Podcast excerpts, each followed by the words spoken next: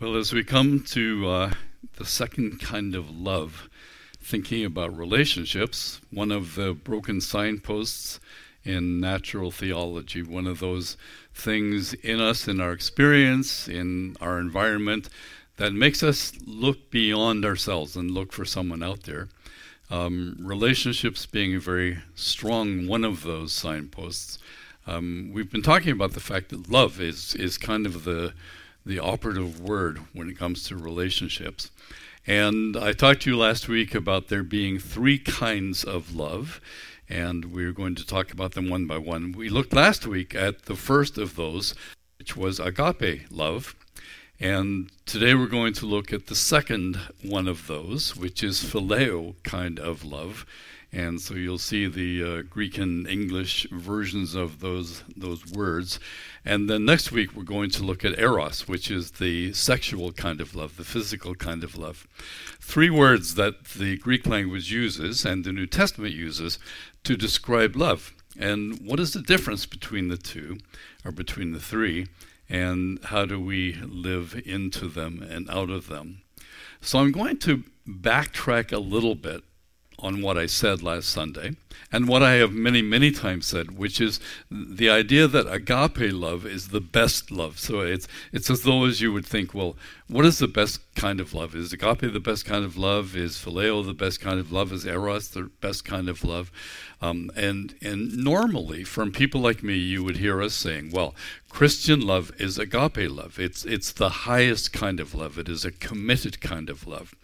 And I'm going to round back to something I talked about last week, which was the fact that Peter and Jesus had a conversation about love, about the two kinds of love that in particular are at play, the two that we're considering today, agape love and phileo love. Jesus asked Peter, did he love him with agape love? And when Peter answered him, he answered him with a phileo answer. And so it's as though Jesus might say, well, that's not what I asked. So the second time, Jesus said, do you love me with agape love? And Peter said, I love you with phileo kind of love. On the third occasion, Jesus said to him, do you love me with phileo kind of love? And it broke Peter's heart. And what I said to you and what I'm going to round back on is that it would appear that Peter could not rise to the commitment of agape love. And so he simply said to him, I love you with phileo kind of love. That's the best I can do. I'm not sure I had that just right. So hang on to the end of the talk, and I'll tell you how it is I think that might have changed. Another passage in John is what really tweaked my thinking, and I'd like to just dwell on it with you today and kind of dive into it a little bit. It's in John chapter 16. So what Jesus says then is very shortly before what happened by the Sea of Galilee. And as I was reading this, something just jumped out at me. Now, here's the way it jumped out at me. I did a word study in the Bible on the word love, and I did a word study on the particular kinds of love, the three Greek words that we find for love. And as I was going through the verses where phileo love was profiled, to my amazement, this is one of the verses that word is used for love instead of agape. I would have fully expected this verse to be one about agape. Agape being the highest kind of love, or the committed kind of love that we've been talking about. So let me read to you what Jesus said to his disciples shortly before he left them. He said, "In that day you will ask in my name, and I do not say to you that I will request of the Father on your behalf. For the Father himself loves you, because you have loved me, and because you have believed that I came forth from the Father." I would have fully expected Jesus to have been using the word agape. It would make sense, right? He's telling them that they can pray, and he first of all says, you can pray in my name. And we would say, yeah, that would make sense. They're praying in the name of Jesus because he's the one who has the authority. But when Jesus is talking to his disciples, he says, I'm actually not telling you that you can pray and I will ask on your behalf, because the Father loves you and because you love me. Okay, so maybe Jesus is saying because of agape love, because of the kind of love that the Father has for us and that we have had and should have for the Lord Jesus, that then becomes the domain in which we can make requests. Well, it's a little bit more complex than that, because what Jesus says here is using the phileo kind of love, and if we were to translate it differently, we would say not because the Father himself loves you with agape, deep, committed kind of love, but because the Father loves you with phileo kind of love, the kind of love that you have for me. In order to understand all that Jesus packs into that, I want to read to you just a short excerpt from a book entitled Honor, Patronage, Kinship, and Purity, Unlocking New Testament Culture. It's a book that basically gets behind the scene of the culture in which the New Testament is written. Boy, if anything is going to go wrong today, it's going to go wrong, whether it's a microphone in my head or a microphone in a stand, so just bear with me. In this book, the author says there are four things that you really need to understand about culture in the day of Jesus. And when Jesus says what he does to the disciples in John 16, he's talking about what we know to be patronage. So here is what De Silva says about that in his book, talking about these four aspects of culture: honor, patronage, kinship, and purity. So we're only interested today really in patronage. Here's what he says. For everyday needs, there was the market, in which buying and selling provided access to daily necessities. For anything outside of the ordinary, the person sought out the individual who possessed or controlled access, so that the person could access what he needed and receive it as a favor. The ancient world, from the classical through the Roman periods, was one of significantly limited access to goods. The greater part of the property, wealth, and goods and power was concentrated into the hands of the few, and access to these goods was through personal connection rather than bureaucratic channels. The kinds of benefits sought from patrons depended on the needs or the desires of the petitioner, and so on. So his point is very simply, there was an economy that is a limited goods economy. That kind of economy exists in many parts of our world, where there is not enough. And if there's not enough, probably it's not going to be shared equally. So somehow or other, you will have to get access to that which is held in the power or in the control of somebody else. So you needed a patron. And patronage in the New Testament world was a high, high value. So we know the word patron. You might have come across it if you go to something in the arts, and maybe there's a program and the patrons of this artistic production are listed or something like that. The point is that the presentation has been sponsored by, has been paid for by a patron or by some patrons. And in the economy of the New Testament, patronage was the way most people got access to what they needed. When Jesus is writing to his disciples, he expects that they might think that he's talking about patronage. When he says, "In that day you'll ask in my name," they might have thought, oh, okay, because Jesus is our patron, and since he has access to the Father, whatever we want, we would have to ask through him. And that would be normal. And in fact, that's really quite theologically sound, that indeed it is, because we have authority through Jesus that we get access to God's grace and God's provision. But Jesus kind of hesitates and he says, no, just a minute. I do not say to you that I will request on the Father, from the Father, on your behalf. That's patronage. He says, because the Father himself loves you, because you have loved me and have believed that I came forth from the Father. So I expected that Jesus would have been saying, because the Father has agape love for you and because you have agape love for me. That's not what Jesus says.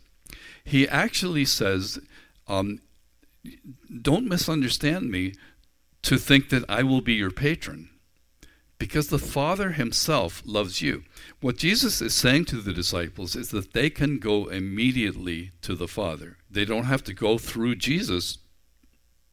They don't have to go with his name, even though that's the theology and that is the actual provision that comes to us. But Jesus says, did you think about this? That actually the Father himself loves you because you have loved me. And he uses the term phileo. We have a relative who, when this person was much, much younger and more foolish, used to say this kind of funny thing. I have friends that I haven't even used yet.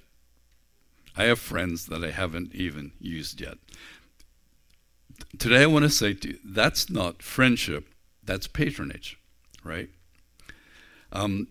If we were to go a little bit further and just sort of drill down into what Jesus is saying about the Father's relationship with us and our relationship with Jesus, the relationship out of which we have incredible opportunity for prayer is friendship, not high agape love. Friendship love, fondness love. So if we just turn this, and this would be actually a more accurate interpretation and translation of this, Jesus said, in that day you will ask in my name, and I do not say I will request of the Father on your behalf, patronage. For the Father himself is fond of you, because you have been fond of me, and have believed that I came forth from the Father. The second kind of love is fondness, brotherly love. In fact, the term phileo gives us Philadelphia. I went to school in Philadelphia. It's called the city of brotherly love. The people who lived there, when I was there, called it the city of brotherly shove, rather than the city of brotherly love. I once had someone sort of just bumper push me because I didn't move quickly enough, driving down one of the streets of Philadelphia. They said the definition of a split second in Philadelphia is the time between the light turning from red to green and the guy behind you honking. That's a split second. Brotherly love. Way back I heard a speaker. His name was Brennan Manning. And he's gone home to be with the Lord now, but he has written some lovely books like Ragamuffin Gospel and Abba's Child and so on. And as he was speaking to us, I think it was in downtown Toronto at a prayer breakfast, and I don't remember a whole lot of what he had to say, except he told a story. And I went looking in his books to find the story because I presumed he had maybe said it a few times before. But here's what he says. He tells the story of Edward Farrell, a man who traveled from his hometown of Detroit to visit Ireland, where he would visit his uncle's 80th birthday. Early on the morning of his uncle's birthday, they went for a walk along the shores of Lake Killarney. As the sun rose, his uncle turned and stared right into the breaking light. For 20 minutes, they stood in silence. And then his elderly uncle began to skip along the shoreline, a radiant smile on his face. After catching up with him, Edward asked, Uncle Seamus, you look very happy. Do you want to tell me why? Yes, lad, the old man said, tears washing down his face. You see, the Father's very fond of me. Me Father is so very fond of me. Somehow or other, when Manning told that story, and then he kind of framed his whole talk, in a new way, something began to dawn on me. This whole notion that the Father is fond of us.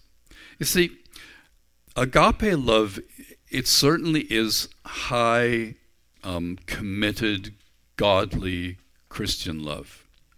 But it's in a sense, it's kind of love that you have to do, right? You have to love all the agape ways that we love. Maybe we might have construed all of this to think that, well, God has to love us that way because that's what he's like. He's like an agape father. So, of course, agape love, God has to love us that way. We have to love one another that way. Like when we looked at 1 Corinthians 13, we looked at how agape love behaves, and we said, yes, all of that sounds right. You're supposed to love one another that way. But when Jesus tells us about the Father's relationship with us, he doesn't go there. In this verse, he actually says, the Father is fond of you. And that is a kind of love that you don't have to show to one another. It's the kind of love that you want to show one another. The Father is very fond of you. And as I thought about that again this week, I was wondering, do I honestly believe that God likes me? And here's the point this morning. Do you honestly know that God likes you? That you might break into tears and skip along the shores of Lake Killarney and say, my Father is fond of me. He's very fond of me. Many of us, I'm sure, have grown up with fathers that we've tried to please. And we've tried to do the things that would make them love us, that would make them appreciate us, that would make them be proud of us. And there are many folks who, all the way into adulthood, are still trying to earn their father's love, their father's acceptance, their father's approval. And for them to realize many times that in actual fact their father liked them, or their father likes them, would be a great breakthrough. But how much more to get to the point of understanding that God the Father likes you. God the Father is fond of you. God the Father likes being your friend. Some of the greatest compliments that were paid in Scripture were, for example, that Abraham was known to be the friend of God. Well, what does that mean, that we are God's friend? Much, much more in a practical sense than just understanding yet that God by nature is a God of love. Because God by nature and because of what he has done, enters into a relationship with us by which we say, he is now fond of us. He now likes us. He likes you.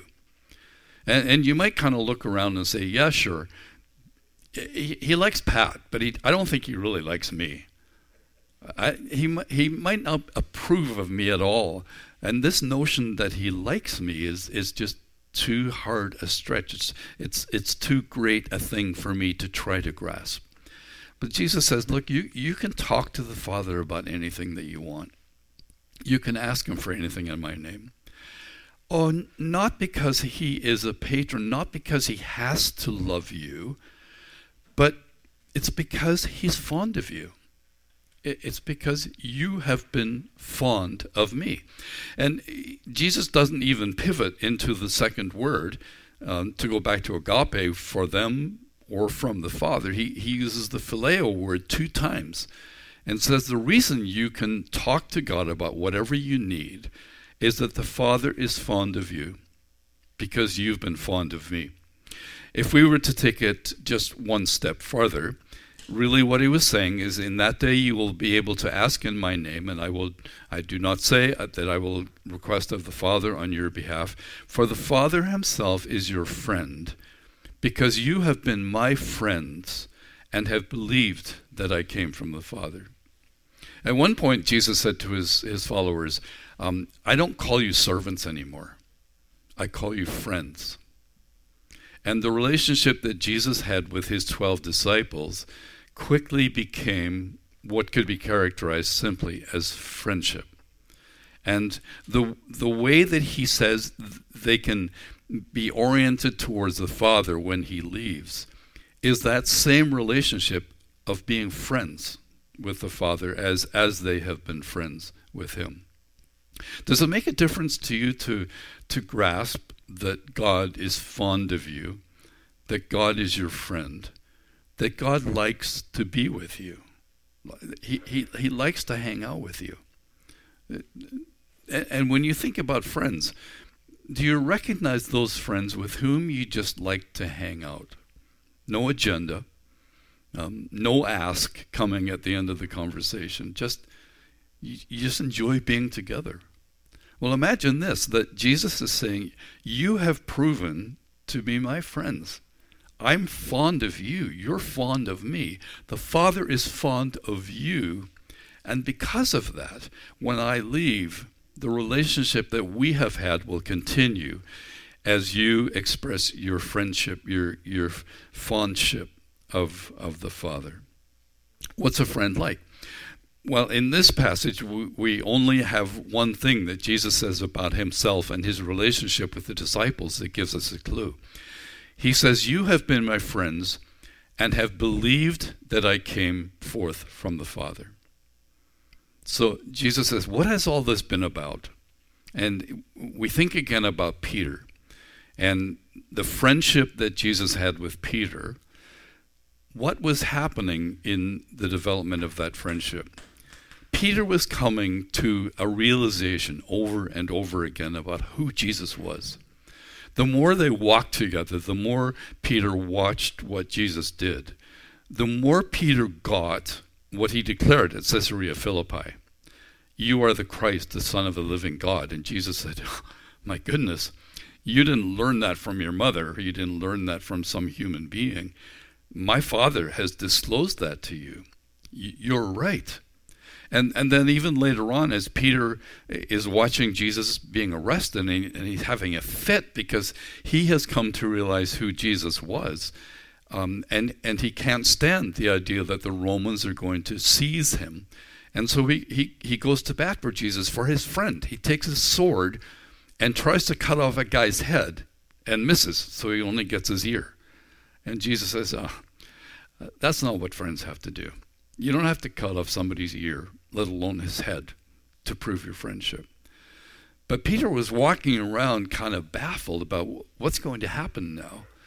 And notably, when he was confronted by the fire about being a friend of Jesus, about being with him, he just panicked. And he said, no, I don't know him. I'm not one of his friends. I'm not one of his followers.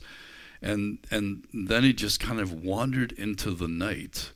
And he got to the point of saying to himself and his friends, I'm done. I quit. I've not been a good friend. And then Jesus shows up and he says, okay, Peter, let's talk about this whole notion of you being my friend. What is a friend like? Jackson has given us a great list of characteristics of a friend. Being a friend means that we are simply in the same direction to start with. So what in the verse does Jesus disclose? He says, the reason the Father is fond of you is you've been fond of me, and you have believed that I came from the Father. You get it. You get me. You know who I am. And it's taken like several years for you to go from being fishermen to being people completely sold out to the truth of who I am. And in the process of it all, guess what? You have become my friends. We're going on the same direction. We're going side by side. Someone says that one of the marks of friendship is that you don't have to be face to face. You can be side by side. And the difference, this person would say, between agape love and phileo love is that agape love is love that kind of requires that you be face to face. Certainly eros love. We'll talk about that next week. It'll be a carefully worded talk that you'll only get the insider language. People that are younger won't. But in eros love or agape love, it requires the face-to-face relationship. Being a friend simply means being side by side. And much about this kind of love is the ability to be side by side with somebody, fully comfortable with that being side by side. not having to gaze into the other person's eyes to wonder if they love you or if you love them or if they love you well enough or if you love them well enough. Being a friend certainly does mean that you love one another. David and Jonathan, it says that they loved each other. Their souls were knit together. It was a beautiful friendship that they had. But it was a friendship in which they were knit, but they were side by side. And being a friend with someone means that you're going in the same direction, side by side or shoulder to shoulder. Being a friend with someone means that you can talk to them about anything. And maybe now we're all beginning to sort of picture somebody or picture situations in which we could have told that person anything and it would be all right. We could have told them anything without fearing that they would judge us.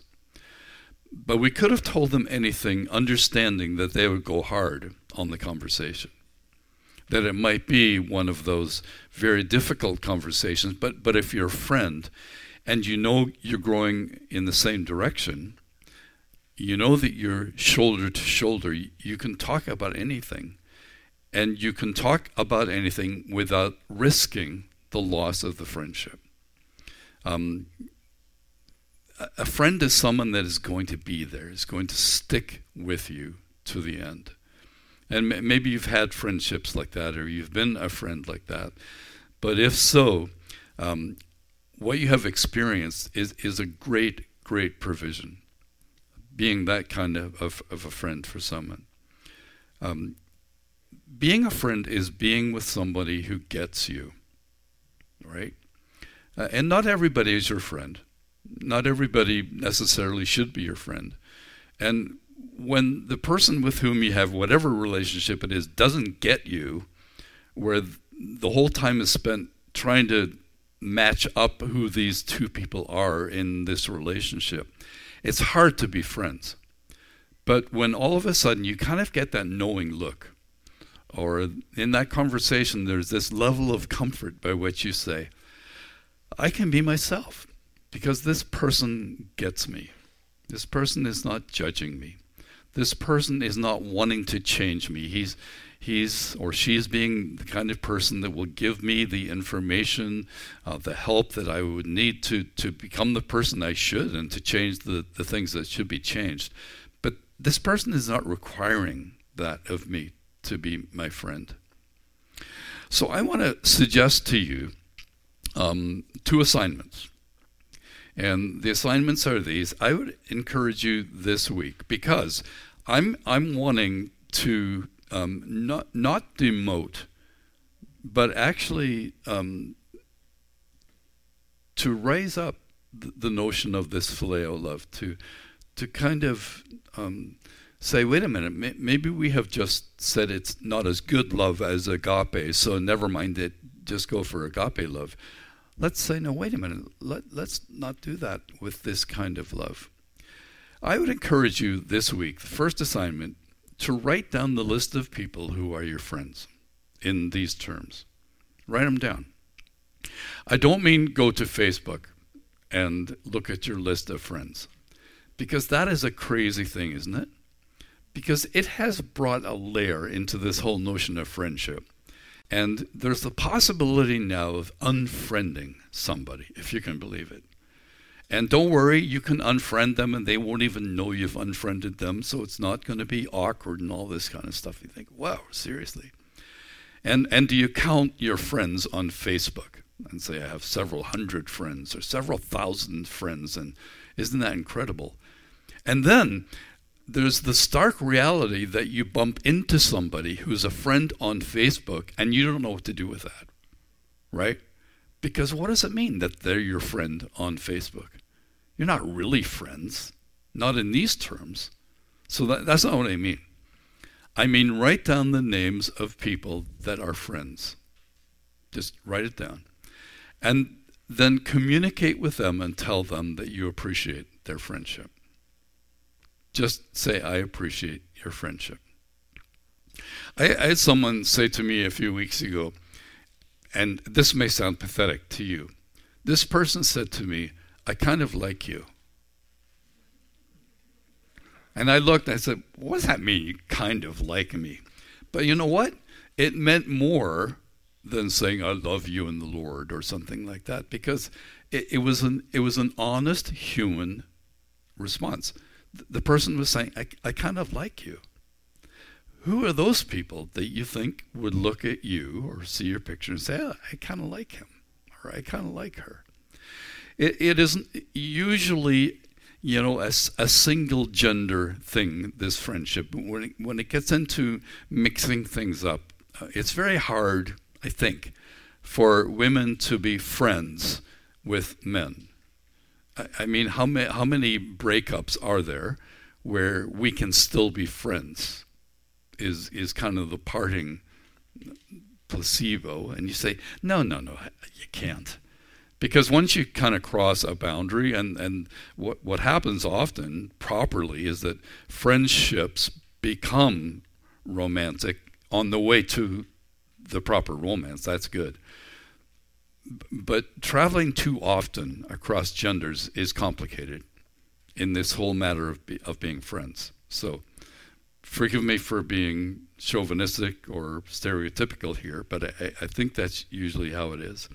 So who is that group of people that you would say, guy to guy, woman to woman, these are my friends, in those terms? We get one another. And tell those people that you appreciate that, and you appreciate them and their friendship. The second thing, which is a more difficult thing, I think, is this, is to ask the question, how could my relationship with God be more like a friendship than it is yet? Or how is my relationship with God more a friendship than something else? And just to decide that you'll somehow or other dwell on that for a while and say, if I set aside the fact that God is my creator, that God is through his son, my savior and my sanctifier, my healer and coming king, if I set those things aside and say, let me just think about the fact that this relationship with God is a friendship, how would the relationship play out differently? One of the things that friends do is they take walks together sometimes, right? Because it's a walk is a great sort of image of friendship. It's the side-by-sideness of a walk that I think works really well. Because it's not stopping and gazing at each other and anything. It's just going the same direction to the same destination and talking about it as you go. So what does it mean to be a friend with God? What would you talk about if you were God's friend? What would God be interested as your friend?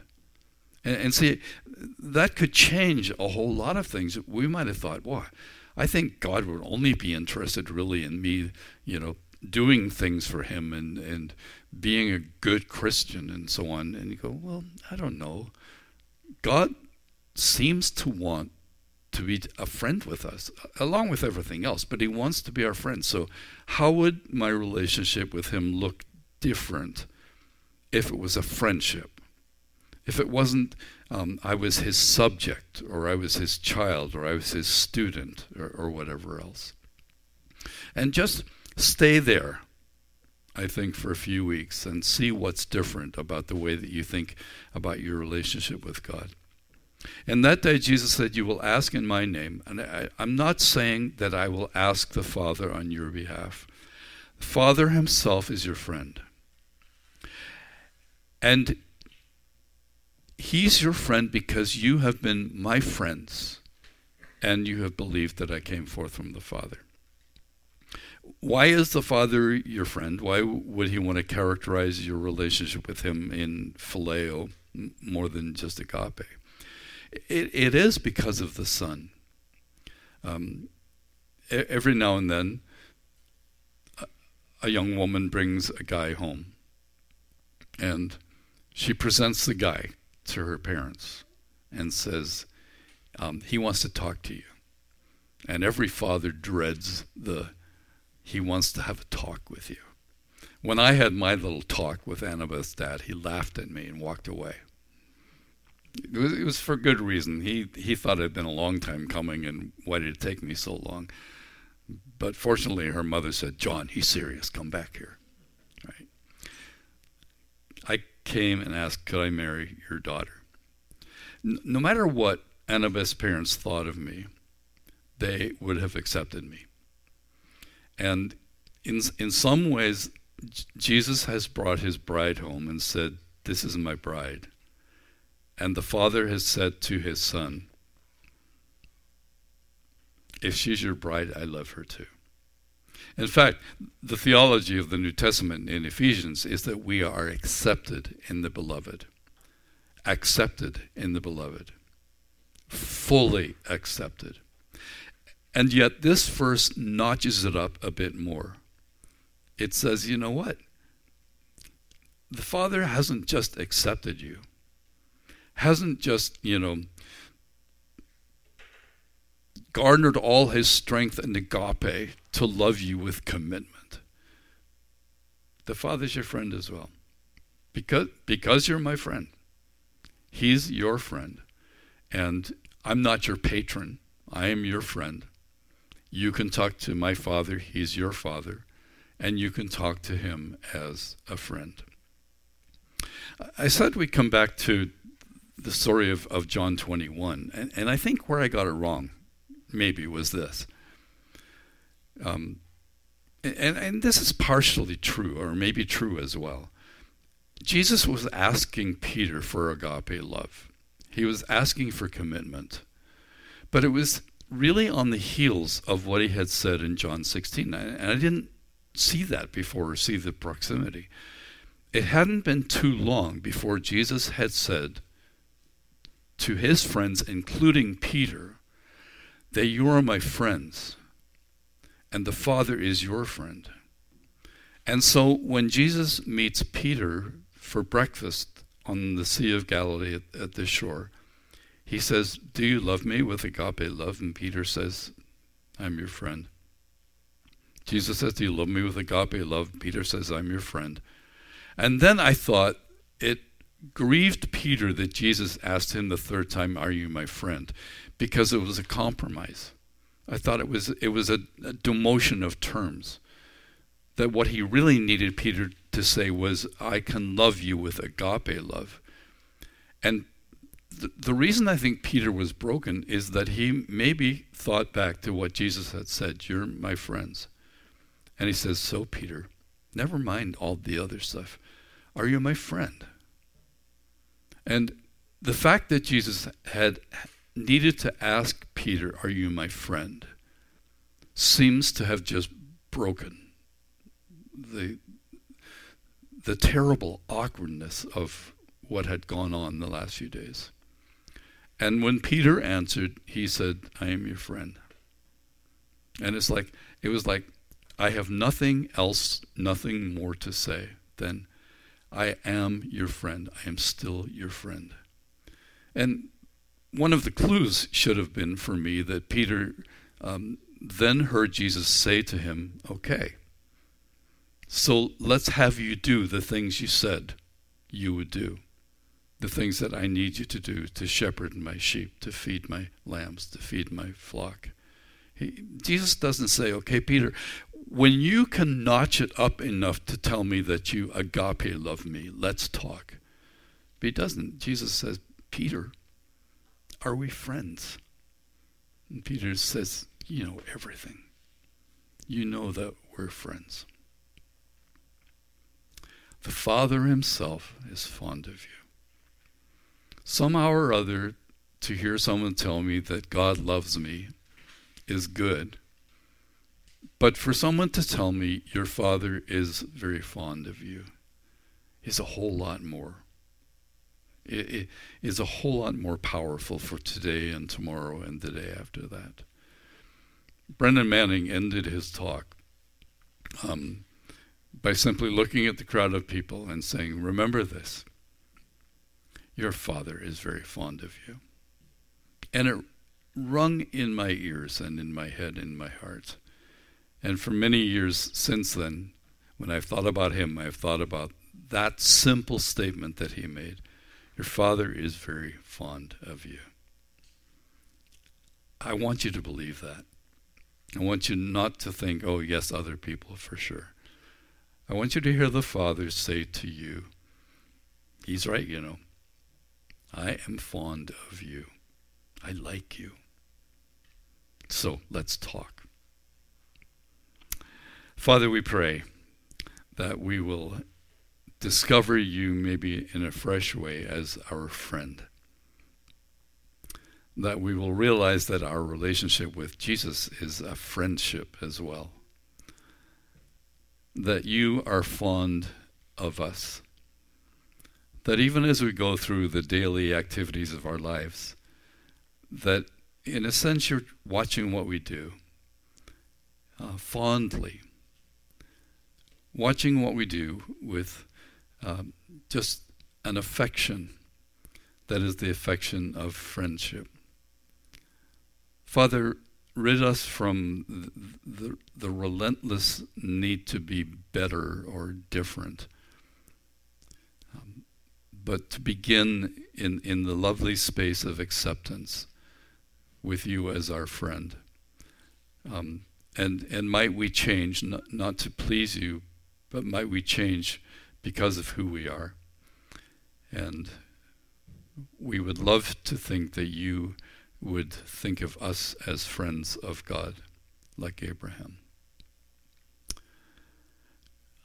I heard someone say once that Enoch walked with God, and one day God said to Enoch, "We're closer to my house than yours, so come on home." Father, may we live such lives with you that we're just walking along with friends, with a friend, a great friend, the friend who happens to be the creator of all that is and all that we are. We bless you in Jesus' name. Amen.